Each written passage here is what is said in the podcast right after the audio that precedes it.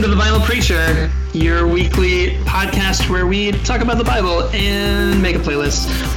I'm Matt Cable, pastor at St. Mark's Lutheran Church in Los Angeles, California, and Lutheran Campus Ministry at USC. I'm Zach Pierce. I'm the pastor of Lutheran Campus Ministry at the University of Colorado Boulder, in America's finest and only institute of higher education in the Buddhist tradition, Naropa uh, University. Um, Matt, uh, Yeah. this is our 100th episode. And we've done this. After episodes 99A, B, and C, We had to drag it out a bit. There was some to, uh, technical issues before we could get to 100. But we're here. but we, we did it. I know. Yeah, uh, and so for the hundredth episode, we have a, a, a guest, uh, a special guest with us. Uh, it's the the recently retired, uh, um, now living on Portico pension plan, uh, uh, the, the the Reverend Nadia Bolz-Weber. Hey Nadia, how are you? Hey Zach, what's up? Not much. How's that Portico life? Is that good? Um, yeah, I, I wouldn't know actually. I, uh, you know, I didn't actually make an income till I was 40 years old. Oh. So, um, so yeah, my pension ain't shit. We're pro defined uh, benefit over uh, defined comp- uh, contribution on the podcast, but turns out our tens of listeners don't have that much influence.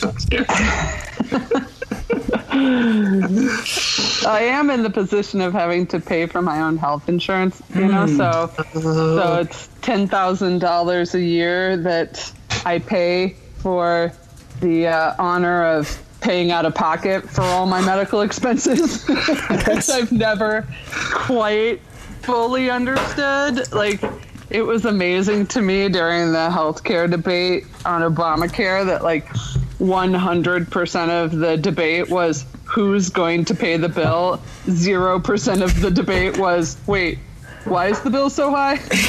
It's, I, I think that It's healthcare costs un-American to ask that question. healthcare costs are the same as college tuition costs. Uh, we have no idea how much it actually costs, right? It Yeah, only right. costs what you can get people to pay, uh, right? So like nobody goes to college. Well, very few people go to college and pay the sticker price on a college education. could, could I get a merit scholarship for healthcare? I you should be able to have well have you filled out your FAFSA form? That's seems important to somebody. The question we normally ask during this part of things: uh, What's happening in your uh, context, in your world, uh, in your part of the universe? Uh, what is happening in South Los Angeles these days? Oh my gosh. yeah, what is happening in South Los Angeles? Well, today the kids went back to school. LAUSD is uh, back to school, so we just finished back to school Sunday, uh, and that was a lot of fun. Uh, we got our logo on lunch bags, which was more exciting than it should have been to me, but I was really, really jazzed about that. Uh, but now I'm looking at uh, the college students going back. We have a USC student from St. Mark's. She got a full ride to USC. She's from South LA, so that's very, very exciting for her. It's also exciting for me because now I have somebody on the inside at USC, and I can figure out how to infiltrate that very Yeah. fortress-like place. Do you have students coming back? Sadly, yes. Uh, U-Haul trucks have covered the hill. Uh, the carcasses of burned sofas uh, litter the landscape. Um, Target will soon be an absolute hellscape. But we'll retreat. Our leadership group retreats to get ready. Uh, we've they'll retreat the week before classes start next week. They're most excited that the t-shirts that they have designed, because t-shirts are the most important part of college Yes. uh, have a grilled Jesus on them, uh, and that's where we're staking our our flag this year. Is grilled. did did they design that, or did you design that? Uh, they did it. I did not want to be involved. Uh, you and did you verify that Campus Crusade does not also have that? You know, um, That would be super embarrassing. that would be super embarrassing. Fortunately for us, very so. Uh, here in Boulder, uh, I have a Missouri Synod colleague, and we got a, I got a new one of those a couple years ago, and uh, he came for like the big involvement fair everybody's tabling, and he wanted to table next to us. because he was like, we should sit next to each other. So if anybody gets confused, we could help them like figure out which place they're supposed to be going. And we did that for about 20 minutes before he realized uh, that there was going to be no mistaking things. We had our giant. Uh, we've got a we got a big sign that says basically we like gay dinosaurs, and that drove them away, and they quickly moved, uh, and they wanted distance from us instead of uh, Of course. closeness. Yes. My favorite T-shirt at USC is there's a group that has it says Jesus Christ, but the last S on Jesus and the first and the C on Christ and the SC logo. so they've somehow managed to turn it into a. When I say favorite, I'm being really sarcastic. Find it. Jesus of Troy. Um, how's like a little trademark symbol. how, how how is post retirement life? Well, I'm not really retired. What? oh gosh. Oh. No. What what way are you doing? I have no idea. Ha- I mean, have you thought about uh, starting a podcast? Yeah, I'm actually in the I'm in the midst of that. I'm so that there's a couple producers who've uh, worked at NPR and Audible uh, for their whole careers who are who are I'm in talks with to do a podcast. Excited about that. But I I have so many things going on and I mean it sounds ridiculous, but I need like a business manager, you know, because I'm I just don't I'm trying to figure out my book tour and it's going to be ticketed and like I uh, how do you do that and then the podcast and then I have these videos with makers so I I have a thing now I didn't even know was a thing a month ago which is I have a digital content agent at Ooh. WME so I have Are they digital or is the content digital? no, no, yeah. it's like Max Headroom. And um, so I have like a literary agent and a speaking agent and a digital content agent. And then I have this guy who's running the book tour. Everyone gets like, all these people make money off of me. That's a bunch of different 10%. yeah. I get any money, you know? like, I don't, I, it's, uh, nobody calls me is calling me up and going okay nadia we know you have no idea what you're doing so we're going to give you some advice and here are the next three steps to take so uh, i don't know what i'm doing There wasn't a but I know class I'm not doing this? it well so i feel like i do have some certainty there Oh gosh. So I have a question for you. One of the things that we talk about on the podcast a lot is how important, how formative our musical puberties were. Uh, like sure. I remember in sixth grade. It turns out the most important thing that happened in my life, uh, in Matt or I, either of our lives, uh, was when Columbia House decided to do the deal where you got 16 CDs for a penny. And it turns out contracts with minors aren't legally binding. So you just got tons of free CDs, right? And Right, never right. dealt with the consequences. Uh, and so, so that musical formative time for me, right, mostly meant being uh, super immersed uh, in like Lilith Fair, the headliners of Lilith Fair, basically. Um, so, so all of my my my adult mature musical tastes grow out of uh, lesbianism Y- correct. Yes. yes. Although strangely, right, Alanis. Alanis Morissette was in a relationship with Dave Coulier. But again, maybe that doesn't prove too much. What was your musical purity? definitely the Ramones and David Bowie and Lou Reed and Iggy Pop and uh, British New Wave um, and some, you know, punk rock, fear and suicidal tendencies and stuff like that. So Black Flag. So that's kind of, you know, that's that's what was sort of the most formative for me. I was fairly convinced as a teenager that the Holy Trinity was Lou Reed, Iggy Pop, and David Bowie. So the, the the first album I ever bought was the Ramones' Road to Ruin, and then the second album I ever bought was David Bowie's The Man Who Sold the World. So mm. What did you buy them on? Where? Uh, how did you buy your first piece of music? okay, uh, Big Apple tapes and records in Mall of the Bluffs in Colorado Springs. Wow. So it was. Uh, I did have a record player, but it was like this orange and white plastic Fisher Price record player, but Yeah, it still yeah. worked. And um, And so I would play the Ramones over and over and over again. And then the Man Who Sold the World was on cassette tape. Oh, I think that's probably the like I know we talk about the 1400s being the dark ages, but clearly I think the time of cassette tapes must have been the darkest ages of all. Yeah, yeah, yeah. The plague isn't yeah, the worst was, thing that could happen. It was rough. Yeah. But I remember my parents were sort of early adopters of the CD player, so that was that was kind of a big deal. How did you how did you discover music? Like how did you discover that hmm. Holy Trinity? Did your friends introduce you to it? Did you find it on your own somehow? This is like SoundCloud. Yeah, yeah I would Right. say I had a friend who was from Germany, Katrin was her name, and she was the one who t- turned me on to Bowie my freshman year, I think, of high school, freshman or sophomore year of high school, and then it was just over. Then it, you very naturally then moved to Lou Reed and Iggy Pop from there, you know. So um, there was a picture of the three of them together, I think, and I had posters of Bowie all over my room. When David Bowie died, I was actually in um, Costa Rica, and my mom messaged me as soon as she heard the news to make sure I was okay. Like that's that's how intense my obsession with David Bowie was. Yeah. I have a issue with Germans. Uh, German music that's important. I just, um, I'm still jet lagging. We were, uh, for some reason, I took a two year old and we kind of backpacked in East Germany uh, the past two weeks.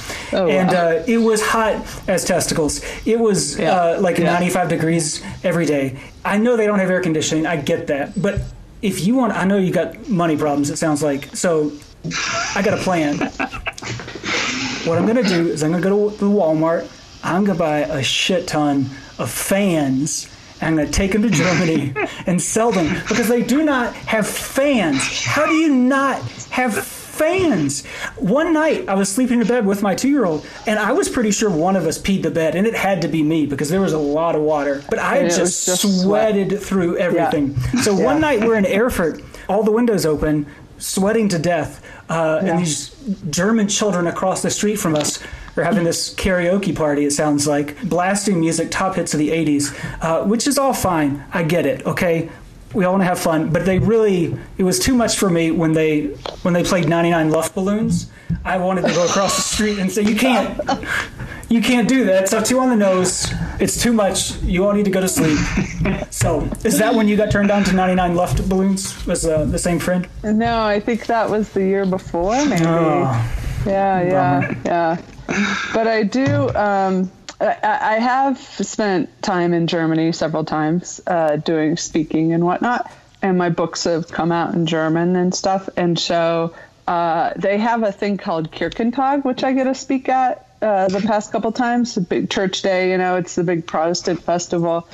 But um, it didn't make any sense to me. Like I was there and I didn't understand it and and I just walked around having no idea why everyone seemed so serious about everything that was happening. And I was like, I think at that point you can't call it a festival, right? Like it's just, it doesn't Well- feel like a festival. Did you see who some of the previous speakers were on the bill? Like, say in the 30s, uh, it was a pretty, uh, it's pretty. Uh, church day back then was pretty serious, serious business. Was it? Well- yeah, I'm sure it was. I'm sure.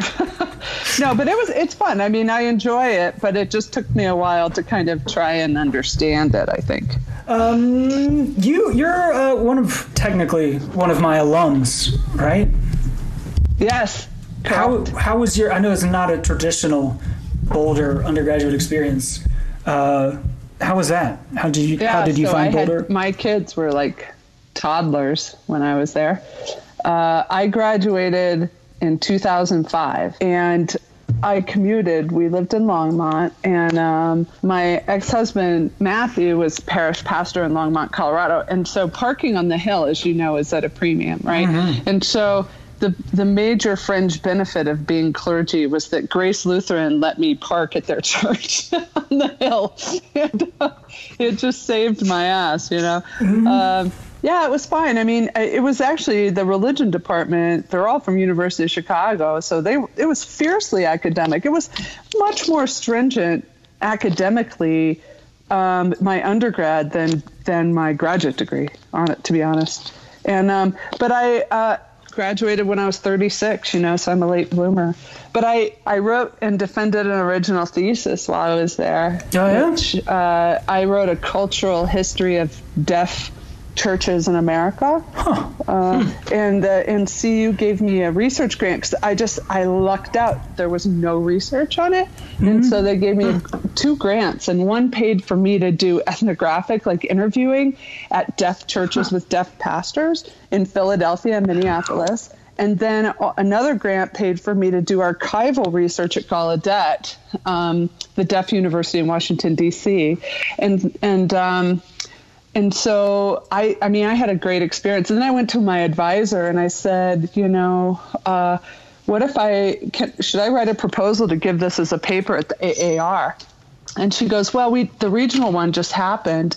And I go, oh no, I mean like the national one. she goes, uh, well, undergraduates don't really do that. And I'm like, is there a rule? And she goes, I don't think so. And so I was like, well, fuck it. So I, I, um, I applied to give my thesis as a paper at the National AAR, the Religion and Disability Studies Group, and nowhere on the form did it say, "Are you an undergraduate?" Yeah. Right? I just put "CU Boulder," and so they accepted it. And so now I'm giving. I have to buy a grown-up outfit first of all to give a paper at the AAR, and I give it. And now I'm nervous a little. I've always had this thing like, eh, if someone could do it, I could do it, you know. But at that point, I got nervous because then, you know, there's a panel of people for whom this is their field of study and they have no idea I'm an undergraduate. And uh, I, I just was like, how are they going to respond? They loved the paper, loved the presentation. so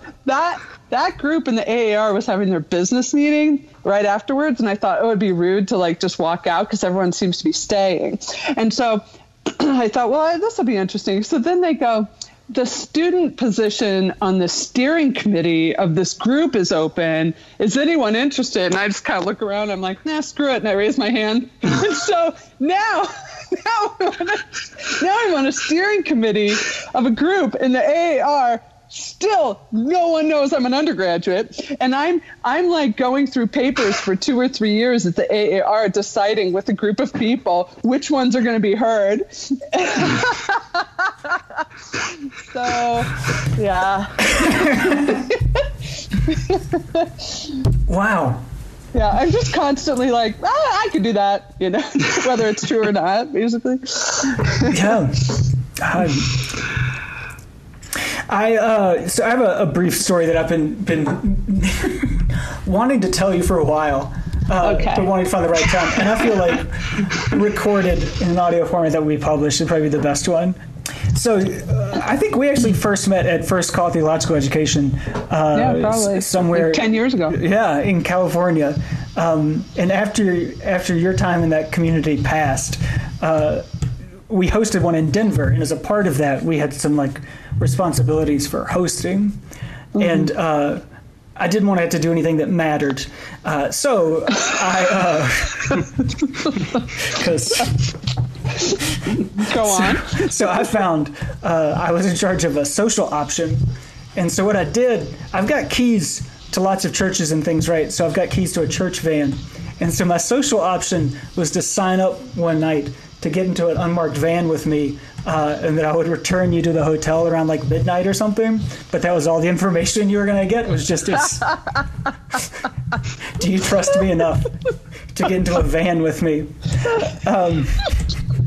how many people did this I had a whole van. I had probably good twelve yeah. people. Yeah, we all. It was a good group. Yeah. it was a lot of fun. Uh, but what it turned into, it was the what I'd planned. It was the it was the Nadia Memorial Tour.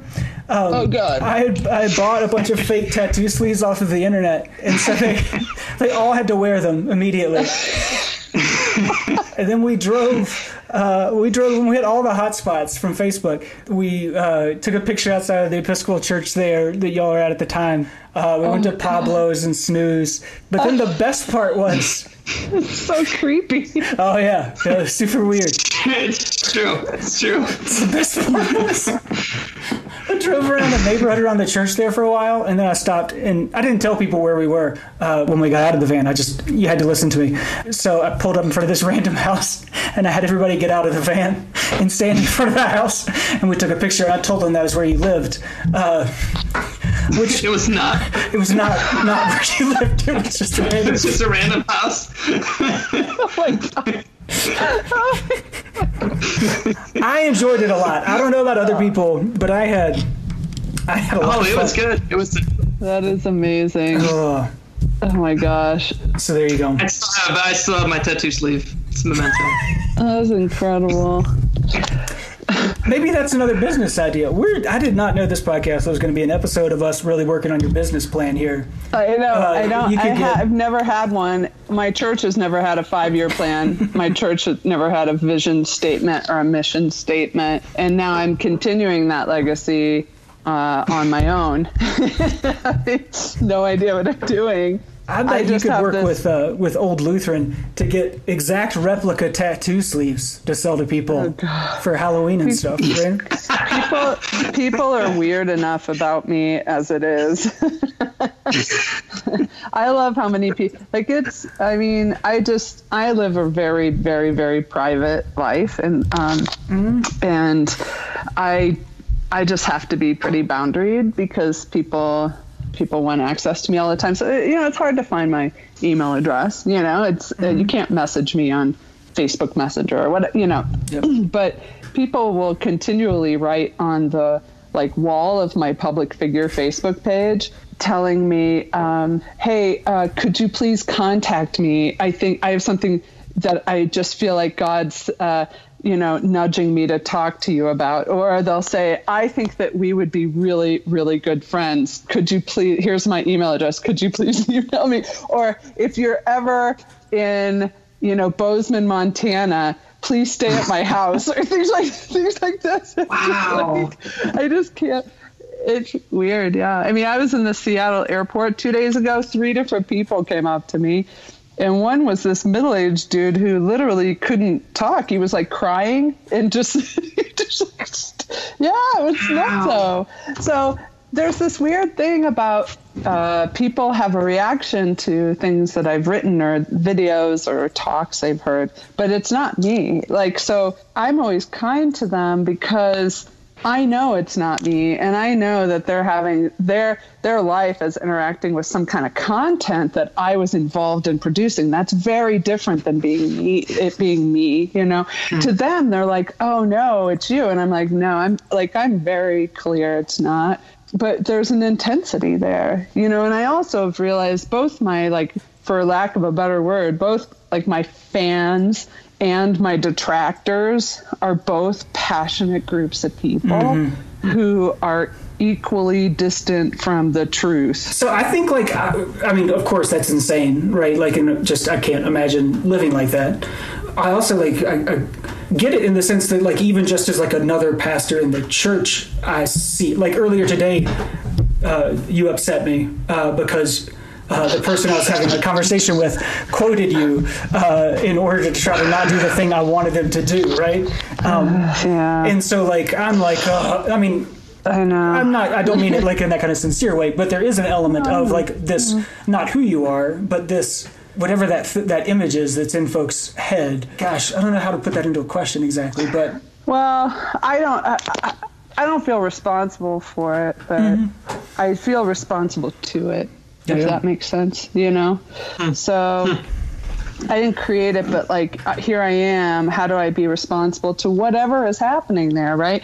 I mean, that video makers made about forgiving assholes. That's been seen like 40 million times in two months. That's nuts, though, right? Yeah. That's not oh, that's because I'm so clever, Yeah. charismatic. No, no, that has to do with a need in people, right? So Yeah. the thing I have so much curiosity about right now as I navigate this public theologian thing is most of the people who are who are writing about that or commenting on it they're not like, oh, I'm a devout, regular attending member of First Presbyterian in Iowa City. Thanks for mm-hmm. your videos. No, no, no, no. This is the lost sheep of the house of church. You know, mm-hmm. these are people who were raised religious and left the church for any number of good reasons, and yet still have a longing for the gospel to be true, right? Mm-hmm. And um, you know, I people tell me their religious background story all the time. They just spill it as soon as they meet me. So I hear stories all the time, and I never once have heard someone go, "Well, I was raised Christian, but I left the church because." Man, I just feel like that Jesus guy doesn't have much to offer me. Mm-hmm. What I actually encounter more than anything are people who believe in it so much that they couldn't stomach being part of something that said it was about it when clearly it wasn't if that makes sense mm-hmm. so i i feel like i'm asking the question like what's the pastoral need of people who were raised christian or maybe not religious at all and who aren't part of church because church is so culturally specific like the cultural wrapping mm-hmm. like church culture appeals to a certain type of person and there's nothing mm-hmm. wrong with it and there's nothing mm-hmm. wrong with that person but the but the power of the gospel is so much greater than that and so you know, why is it the only place you have the chance of hearing the Gospels if you show up to a church? It's like if the hmm. only chance you had of hearing Mozart was the dentist chair, you know, and it's like there's going to be some pain, there'll be fear, might be shamed for your behavior, might hear Mozart, right? like, you just can't literally can't floss enough. It's just like a literal like I I quit flossing because I, uh, one time I told them I floss twice a week, which is a little bit of a lie, and they were like, "Well, you could do that a little bit more." And I was like, "Well, if my like if my lie That's can't keep up to flossing, then there's no way I'm going to be able to really do it." so I just have the you know my I have a lot of curiosity about why in the world would people respond to a message of forgiveness like they have? That I have so much curiosity about that, and I've only begun to scratch the surface of understanding it. This sounds like pushing back a little bit, but it's just sort of so as a pastor of the church, like I totally hear that, but also like like one of the challenges I feel is that so people are attracted to Jesus and then they have this bad experience at church, and sometimes right. that's but but sometimes it's because like they go to church and they realize that the other people at church aren't Jesus. Mm. But that's that's just sure. the fact of being in a community, right? Sure. So there's that. Right. So it's yeah. like, man, it's like I try to figure out how to. I'm I'm constantly trying to figure out how to explain it to people, right? When somebody, mm. when people in my congregation piss each other off, right? Sure. You're like, sure well, this is part of it, right? You read any of the epistles, and they're written to churches in conflict because yeah, that's what happens when you like, get hey, two to three people together. You know, that's right. Right? Yeah. Yeah. Yeah, um, yeah I, I, I get that, and and I I agree, and it's like it's a conundrum because I think there are people who are like maybe they culturally can dig the way churches lived out, like the church culture and but they leave because they're disappointed the people disappointed them. Okay that's one issue and i think when when you have a community centered on grace for yourself and for others you have a way of addressing that in a way that's super helpful. But then there's the people who just aren't going to show up because of the cultural piece of it at all you know? Uh, if if the church is just a social justice organization, for instance, there's a lot of ways to engage in that with much less embarrassing music involved, you know. Or if it's if it's if it's primarily a substitute for the for the platform of the Republican Party, again, there are other ways to live that out without giving up Sunday morning. So, I mean they're just uh, i think the church is obsessed with itself and nobody else seems to be paying attention. You know? And yet i can't not go. You know i'm showing up to this episcopal church in my neighborhood you know? I can't what am i going to do? You know i i gotta i gotta be there. Yeah. Yeah i mean I was going to ask if you could have a community beyond culture, and of course not. But I guess I'm, I guess as a leader of a community, like I'm constantly trying to think about the places where we've grown too comfortable in our culture, right, and figure out how to how to yeah. push those things. Um. Because the community piece, I feel like is I'm not very interested in like supporting, just like propping up a cultural institution, but I am really interested in like like having to deal with other people even when I don't want to. And so how do For I sure. continue to do that? Yeah, for sure. Yeah, for sure. I think it's hard. I, I have zero answers. Sorry if I wasn't clear about that before. But uh, Well, thanks for coming to the pod. a That's of- uh, questions. yeah.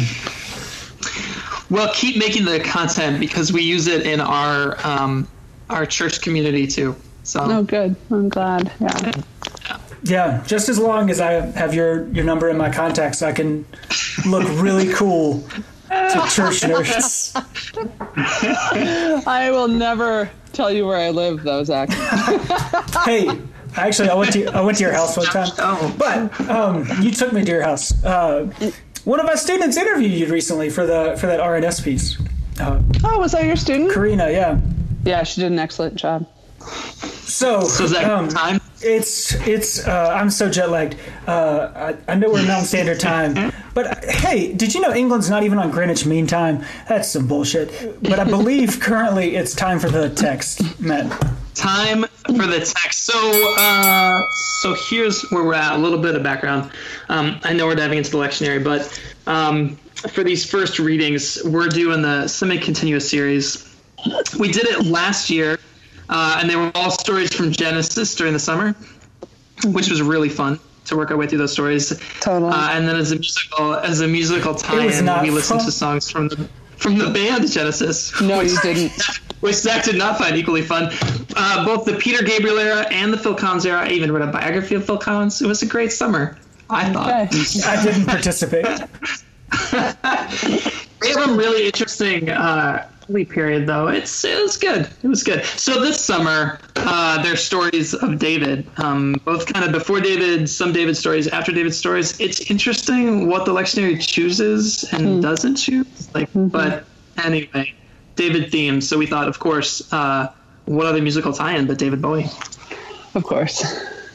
So, um, I guess one question that we wanted to ask before we dive into these specific texts are, um, what do you think about David?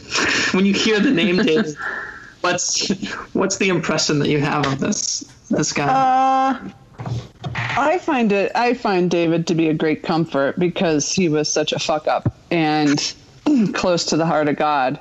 That's the combination I will always be drawn to. so, uh, yeah, in that way, I'm a fan. I would have to say uh, because of that, not despite that. And also the whole thing where Israel's like, we want a king, we want a king. Like, ah, we just feel like everything would come together for us. Like all the angst we feel would definitely be resolved if we had a king. You know, Right. God's like, uh, awkward, like, you know. yeah. Oh. I think God does it anyway. Though he's like, all right, you wanna? Okay, we'll give it a shot. I know, I know. This is definitely not going to work, but okay. Yeah, totally. Oh, that's fantastic. I am struck as we, we, we conclude the, Dar- the David narrative that David is kind of like the Walter White of the Bible, uh, right? Mm, fair Like enough. he starts Yeah. off as such a like, right? He's the youngest kid. He doesn't even get brought out for the rose ceremony at the at the beginning, right? right, totally. Like, yeah, exactly. uh, Samuel's like, no, no, isn't there like we checked the, the census records? There's another, um, right. and you have this like great underdog story, and then Mm. it's just like it's the arc is complete, like it's complete from like, Right. and it almost breaks in half. At least the way the lectionary gave it to us this summer. That right, I always like the jokes that said that uh, the Breaking Bad would be just an incredible story of redemption if you played it in reverse. Uh, Oh wow. wow. and yet, yeah. right, like Walter White.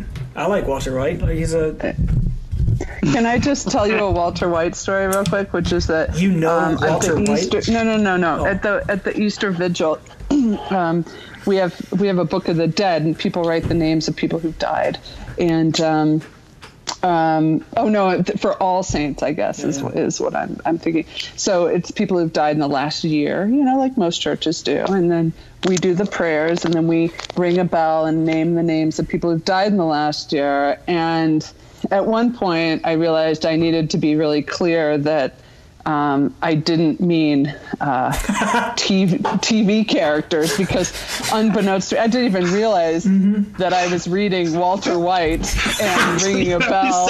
Yeah. Oh yeah. Like I, I had not. I think maybe I hadn't seen it at that point, and then somebody came up to me and they were like, "Sorry, but was Walter White on the Litany of Saints this year?" And I'm like, "Yeah, that's a character from Breaking Bad." I'm like.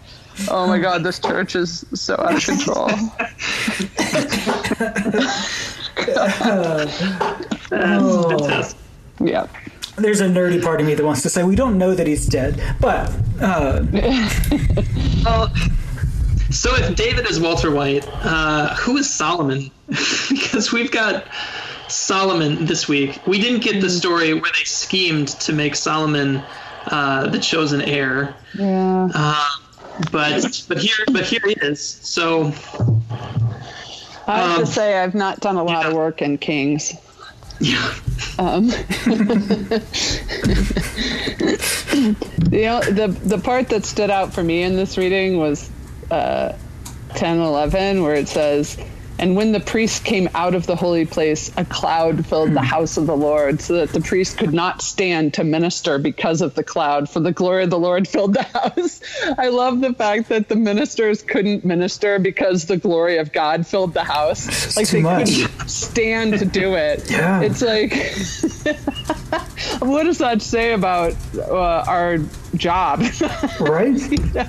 Like, yeah. I love it. Yeah we do have a lot of slicing uh, and dicing this week in the lectionary, right? So if you did the whole thing, it would be verses 1, 6, 10 to 11, skip a few, 22 to 30, 41 to 43. Yeah. And we miss yeah. my favorite verse of this chapter uh, in the reading, which is actually verse 12, right? Then Solomon said, The Lord has said that he will dwell in thick darkness. Oh, I have built for you an yeah. exalted house, place for you to dwell in forever. Because I love, uh, right, the idea. It's. Um, I don't do a lot of Luther quoting, but uh, on his commentary on the tabernacle, Luther says that God dwells in the darkness of faith where light cannot overcome it. Um, huh, that's interesting. Right? Huh. Which is wow. way, I can't, yeah. like, the light is so scarce uh, yeah. for me personally, at least, right? Moments of clarity come and go, but the darkness uh, mm. remains, and to know that God is in that darkness, I think, is. Mm. Super powerful, but yeah, for sure. Not if you follow the lectionary. Well, I, I like to say the lectionary is not the boss of me. yeah. Yeah, take that, Kevin Strickland. Nobody likes you. Is he on the consultation for common text? Is he on it? Sure, sure. He's a frenemy of the podcast. Kevin. It's like uh, the Sith Council. Kevin. Yes. Yeah, Kevin Strickland. You're a Sith Lord. I'm putting on the back cover of your, of your book, Kevin if you ever write a book, that Nadia called you a Sith Lord. Uh, I so, like Kevin. oh yeah, we like Kevin too, as well. We all have to say. Uh, no, Kevin's an old friend from college because he went to college in South Carolina. We knew each other in college and stuff. Oh, did you? Yeah. um, that's nice. And he was supposed to come on the podcast and burned us, canceled, oh. and so we just say terrible things about Kevin over and over again. Um, we, we saw each other in person a while back. It was very awkward, but Kevin Strickland, Sith Lord. no. Oh my god. Mm. What else do you got, Matt? You're the you're the David King's. Yeah. So Gosh. I don't love the text this week because there's not narrative really in any. Yeah, I know. I'm the same way. None of the text have a narrative today. Yeah. Right. Yeah. Well, so I guess they want us to have. Um, so nobody could stand a minister, but then Solomon comes in and stands. So good for him. it's a very, it's a very pro, like it's like Solomon propaganda. I feel yeah. like. Um, and then, um, and then Solomon gives this prayer that I remember from like Sunday school, where God's like, "What do you want? I'll give you anything," because um, God's a genie, and God, him, he asks for wisdom because he's so humble even though we just saw him scheming. So it's like he's such a mixed. Mm. He's just like, what do you do? What do you do with this really pious prayer? But then at the end, the last part um, talks about the foreigner um, and the immigrant. Mm-hmm. Mm-hmm. Really, which is really good. Like even though it's coming out of the mouth of this uh, guy I want to not like, uh, it's really good stuff. Is it is it a little manipulative though? Like, um, don't you want to look good to to people from other like like hook us up because you know I know you don't want to look bad to Uh. visitors. Oh, even that. Oh, wow. Uh, uh, I like, I don't like, I dislike it. Uh, verse 25, uh, where he recalls the promise of God, um, the promise to David, there shall never fail you a successor before me to sit on the throne of Israel. I don't think that's going to work out. Yeah, I did. I don't, I don't, I know we want to let history play out on this one. Did you read ahead? I, you know, uh, the results aren't in yet, but science is still out on this. Um, did it? And maybe that's maybe that's a hopeful way to get into it. The grand, the the grandiosity. I mean, it's tra- like I think there's a way in which this text is tragic. That we've just been through this like utter like fall of David. Um, that doesn't feel super redemptive at the end, and that what we decide to do after that is to be like, well, this time the king thing's really going to work, uh, Yeah, and it's I- going to be great. I love the idea that um, we know what'll make us happy. Mm-hmm. Like, if I only could afford liposuction, you know, what I mean? or like Right. if if if if I only you know was married. Like, there's always this thing out that we're just sure is going to be the thing. And then how often is that what we uh, pray for too? You know, it's Right. like I don't know. I'm relating to Israel right now. You know. and it's always it's always a thing in the future, right? Yeah, right. Uh, right. right. Like you may know this uh, as a as a as a person who rides airplanes. Uh, when I'm in the airport, I'm always almost happy. Right. If I can just get to the next place where I have to wait, then I'm going to be happy. Uh, as soon as I get on the plane, I'll be happy. But I just keep pushing it further Right. and further away, and I'm never going to get there. Um, Right, right. If we can just get this king thing together, then Right. then we're going to be happy. Maybe happiness Instead isn't the of right like word. what what do we have now that all of these ideas about what will make us happy is distracting us from being happy about Right? You know? like stuff that's already here. You know? Which is an excellent segue Oh, for the old the Gospel of Juan here. Uh, congratulations, dear preachers! You have made it through six weeks of preaching about the bread of life. Can I can I just say that I did tell my colleague Reagan Humber that my um, stepping down from the church when I did was just all an elaborate ploy to avoid six weeks of I am the bread of life. I mean, I looked at it and I went, no, screw it, man. I'm just going to leave my church. I cannot step up for that again. and then I was at Holden Village, and they emailed me a couple weeks before I came. Hey, we'd love for you to preach. And I look at the text. I was like, oh hell no! Not just that, but I literally have to take Valium to get up the mountain. So I was like, I'm gonna be high. I can't. I can't cannot. No, no. I have. I'm on anxiety medication, and also no. You're not sloughing that off on me. I uh, had you been to Holden before? You traveled there recently? Oh yeah, I- I've been gone for 20 Yeah. years. Yeah.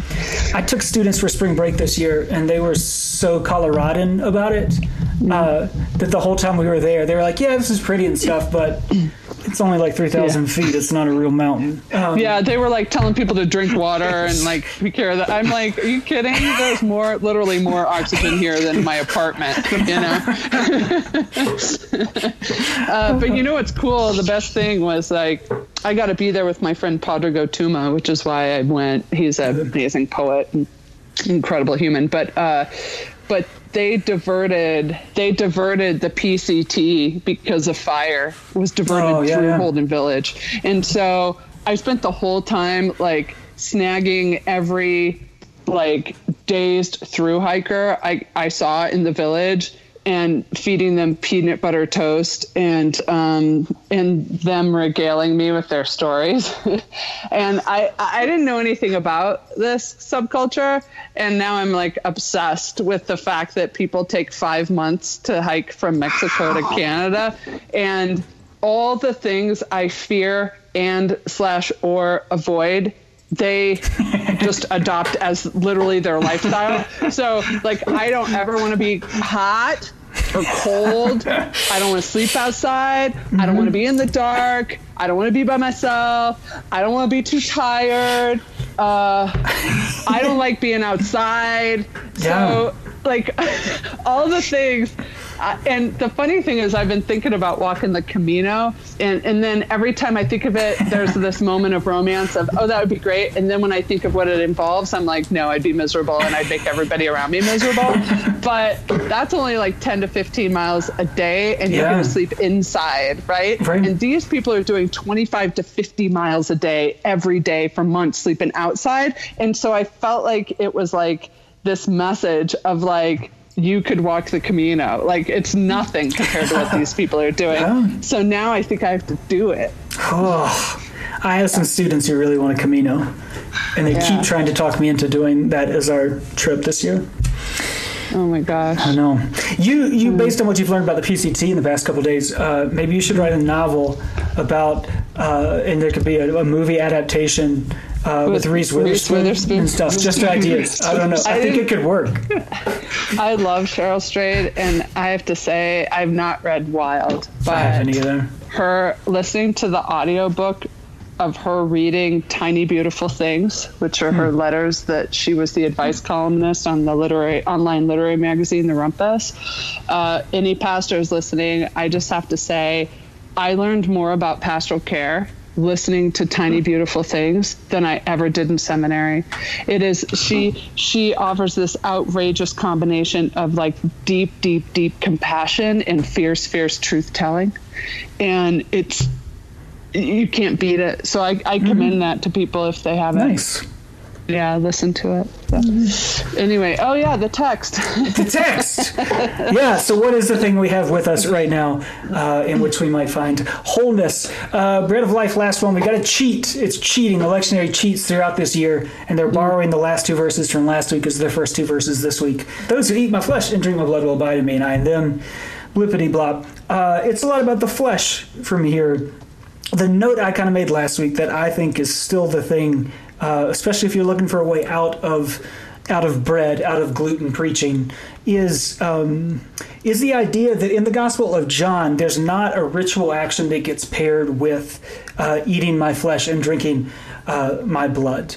Uh, Jesus doesn't pair it with uh, right sitting like at the Last Supper sort of thing. He just says it right. The, those who eat my flesh and drink my blood abide in me. Uh, a couple layers to things here. First of all, that breaks the Torah uh, you could not eat flesh and blood together, right? What makes mm-hmm. meat, uh, um, oh my gosh, jet lag, not halal, but kosher, there we go, uh, is that the, the blood has been drained from it. And that a part of that, a part of their understanding of, of, of the ancient Near East, of, of why you needed to get rid of the blood, is that the blood was the essence of the life of the creature itself. Uh, blood and fat were the life itself. Uh, so on one hand, Jesus is, I mean, of course, it's it's uh, cannibalistic, it's transgressive in that sense, but it's also transgressive in the sense it's asking you to break the law. Um, and that we had talked about it last week that this act of eating my flesh and drinking my blood is uh, maybe a better way for us to think about it. Uh, is it's kind of like this bone marrow transplant uh, that the essence, that the life of Jesus comes to live in us, uh, in this flesh and blood, um, which which is a thing, right? Like, gosh, I'm going to tangent for a second. They. Uh, Oh, I haven't done that at all this hour. we we have a strict policy. We speak only about the text, uh, the playlist, uh, and what's in, in, in the announcements this week. Um, we've been doing like really structured. Uh, uh, thanks be to Jesus for the Lilly family uh, uh, and their support of our work, helping students do vocational discernment stuff. Uh, and the the main issue that we've come we've my big theological problem with the way we do discernment stuff is that uh, the question in response to the idea that God calls us forces us to ask questions that we don't have answers for that aren't particularly Lutheran. The question after that statement, God calls us, is what is God calling me to do? Um, and it means we have to put ourselves into the mind of God. We got to climb up the ladder and sit in the God chair and see the world and ourselves as God does. Uh, and as a Lutheran, I don't think that's a thing I am capable of. Our attempts at building ladders. Uh, uh, in towers uh, never go particularly well. Instead, I think the statement we should start with is that God gives us vocation, God gives us identity, and that we have stuff to work with then, because in that case, God comes down to us, uh, right? If you want to find where God is, look at the bottom of your life, uh, at the bottom of the cross. That's where God promises to be. And, and, and, where we get the connection here is that God comes to us in the flesh and blood with which we find ourselves. We're not just my friend Greg, who just uh, finished up his graduate studies in the religion department in Boulder, uh, is super into the idea that there's no, we don't have a self, that there's no soul, uh, as a part of his kind of Buddhist stuff, um, which I'm leaning into these days. Um, we are just these things, these miraculous creatures called up out of the dust, uh, our flesh and our bones. That's who we are. And the good news that God might dwell in this crappy thing that I am, right? Like in my skin that has a propensity for uh, malignant uh, tumors, right? That's where God is. I think can be uh, awfully good news. This teaching is hard. That's what they said.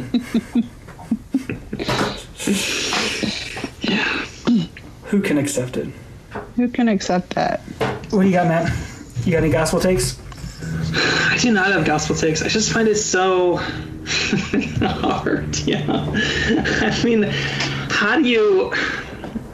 Yeah, it's their lifeblood, but how do you? What do you do with that? Eat my flesh and drink my blood. It's obviously the thing that we do every week. Um, it's such a phrase that we use over and over. I'm the bread of life. I guess that's why we get the five weeks with it. But I still, God, I still find it challenging after reading. I mean after this many years of, of hearing it and seeing it, um, still wonder what to do with it.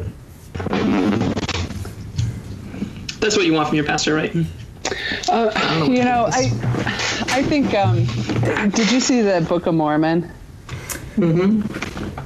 So when I was watching that, I was like, oh my gosh, I didn't, I don't know that much about Mormonism, but I guess there's something like uh, each of the dudes gets their own planet or something. I don't know. But anyway, I was like, this is some weird shit. And then I realized uh, we say we eat the flesh and drink the blood of a yeah. dude who's been dead 2,000 years. Also weird. Yeah. Like all religions weird. We're just used to ours, you know? Yeah. And, yep. and, yep.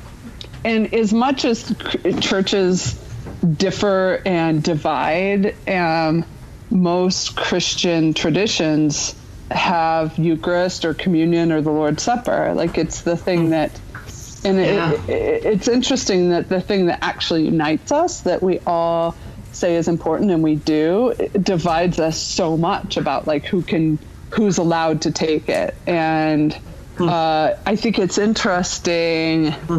because they you know, they people don't want to commune children because they don't understand it. And yet, really, as you know, of course, everyone says this who's been to seminary, like none of us understand it. But I think that, uh, like on the night Jesus was betrayed, he didn't say, This is my body broken for you. Understand this in remembrance of me. And he mm-hmm. didn't say, Accept this or defend this or boundary this in remembrance of me. He's just like, do it, right? And if mm-hmm. it comes down to just do it and and allow the experience to to change you or to bring you whatever it's going to bring you and everyone's going to differ around what that is i don't know that's a lot easier for me you know yeah no i had that exact like early in my ministry, I remember we we commune children. Children helped. Well, this was my first my first Sunday at St. Mark's, and I hadn't really done communion before because you're not supposed to do until you're ordained, right? So I'm kind of like, and I hadn't done it at St. Mark's, so I didn't know what their practice was. Um, and so it comes time for communion, and all these kids get up and come to the front to help, and they end up leading me around, whispering in my ear, "Okay, Pastor, now you go do this. Okay, Pastor, love now that. you go over here." Yeah, it, and it was the most beautiful. shall lead them, yeah, yeah. Exactly, exactly, and that's how I tell the story every time. And then, but but then I don't know if I why it got weird, but then um, some of the adults started coming to me going, "Well, I don't. Should we really be doing that? I mean, do they even? Do they really understand it?" And I'm thinking, like, do you understand it? like, 'cause not, I don't think- and of course, I didn't say that out loud because I had just gotten the job. Yeah, I know, I know. but I'm, I guess, wondering now. Um, maybe that's maybe that's worth diving into, right? Maybe we try to instead of trying to make this palatable, to say no, we're going to keep church weird and and just live with that. And like, uh, it's totally natural to encounter this stuff and go, man, that's hard. It's hard to accept, you know? Yeah, That puts us in pretty good company, you know? Um, they, it, it's not like the disciples were like, you're the bread of life, eat your flesh, drink your blood. Uh, cool, got it. Right there, you know? They're like, yep, we're, yeah, we're digging it. You know, no problem. They always leave out the parts where Jesus explain opens their minds to understand the, the scriptures. yeah. Well, um, I have to go. All right. So if we're gonna do something else, we might get to it because uh, I just had a call come in that I was supposed to take. Yep. So, It's the person who's gonna tell me what to do with my life. oh, good. Good. And you guys really miss it. no. It's Matt's fault. Well, let's uh, well, let's dive into. So every week we try to make a playlist, uh, kind of inspired by the text. Because for me, when I read text, I don't just think about the songs in the ELW, but it makes me think of songs that have meant something to me in my life. Um, And uh, so we thought we would ask that question of you: What songs did this make you think of? Uh, I know you've already thought about it, so I've been waiting all episode to find out what David Bowie song this is. Okay. But, um, So the whole sort of temple, Ark of the Covenant, having a sort of the right size and color and decorated God box for God, you know, uh, for so that we we know where from where our help comes. It comes from the box or the building or whatever. Uh, I had to go with Savior Machine uh, from Bowie uh, because uh, there was there's this whole idea of like, okay, here's a machine and it's going to be our savior and everything should be fine, and then it never actually works out like that. what is that? What album is that off of? Man who sold the world. The first one that you got. I can't believe Bowie covered that Nirvana song. That was crazy. Is this the one they covered? No, they covered "Width of a Circle." I almost suggested "Width of a Circle," but it's a Okay. it's a song about him having sex with God. I think so. I thought that might be going a little far. So. Oh, Matt, what do you got, Bowie? Uh, gosh. Well, I have a, I have another, I have a non-Bowie song. Can I throw in a non-Bowie song? You may. This gospel. I'll allow it. Uh, Johnny Cash, Flesh and Blood. Yeah, I got to do it. Flesh and blood. Needs- Flesh and blood needs flesh and blood. Um, the original one. That just, uh, it's good. It's good. Especially with Johnny and June leading it. What do you got, Zach? Uh, I'm doing Moonage Daydream for my Yeah, Bowie for the old text. Uh, love the darkness, right? So you got this like dream that's it's super sci-fi, right? It's this uh, Messiah that's coming on an alien planet and stuff. Uh, and so super Messiah e in the in the King's text here, uh, all happening in my mind on the dark side of the moon. Uh, then there's just a plethora, Matt, a plethora of flesh and blood and bone songs. Uh, you took my the Johnny Cash I had. Your good friend, Matt. I'm gonna wait. Your good friend, who we saw Coachella, has a good one. Uh, you got to go with the uh, Brandi Carlile, just at Red Rocks. Uh, blood, muscle, skin, and bone off of the Firewatcher's daughter, uh, which is killer. Uh, and then, literally, the Killers have a, song called Flesh and Bone. Uh, that's a good one as well. Cool. Good playlist. What else do you got, Matt? Do you have anything else? Because I am well prepared today. Yeah, I mean, I threw on um, Kendrick's humble because uh, that makes me think of this Solomon. Whereas, is it really is he really being humble, or what's what's this all about? Um, I'm just thinking about Solomon's prayer there, right? I can't fake um, humble just because your ass is insecure. It's a great line. uh, and then um, and then Bowie's uh, fame. I gotta do fame mm. for this Solomon, yeah. famous Solomon, and we've had some conversation about fame today. So right, uh, that's perfect. Man, I got one more. Well, it's 20, I yeah. got one more. It's 2018. Okay. It's okay. the 20th anniversary of uh, the miseducation of Lauryn Hill, uh, which is just. It's I such a good album. Like she's been doomed, Still. I think, just because of how perfect that album was. And I'm going to throw in a bonus song, pair it with the Ephesians text. Uh, it tells you about what the struggle uh, is against and about. And I'm going, everything is everything. Uh, uh there you go. Yeah, nice. She's so great. Oh my gosh. It's, it's still just produced perfectly. Like oh, it's a perfect album. Yeah, I agree. I, I feel bad for her. It's so good.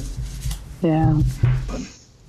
Well, thank you so much, Nadia, for taking the time to be on the podcast today. We really appreciate it. Yeah, you bet. Happy to hang. Yeah. Good luck, guys. Really hope you get your get your life together and stuff. I know. Uh, thank you. You know. Thank well, you. I appreciate. oh yeah, you have no idea. I have no idea what I'm doing. it'll be fine. It'll be I'm fine. sure things will work out for you. You know, it'll be fun. fun. I'm just tapping my forehead. Hold on. It's gonna be all right. okay. cool. All right. See all you right. guys. Thanks. It's been real. It's been real vital.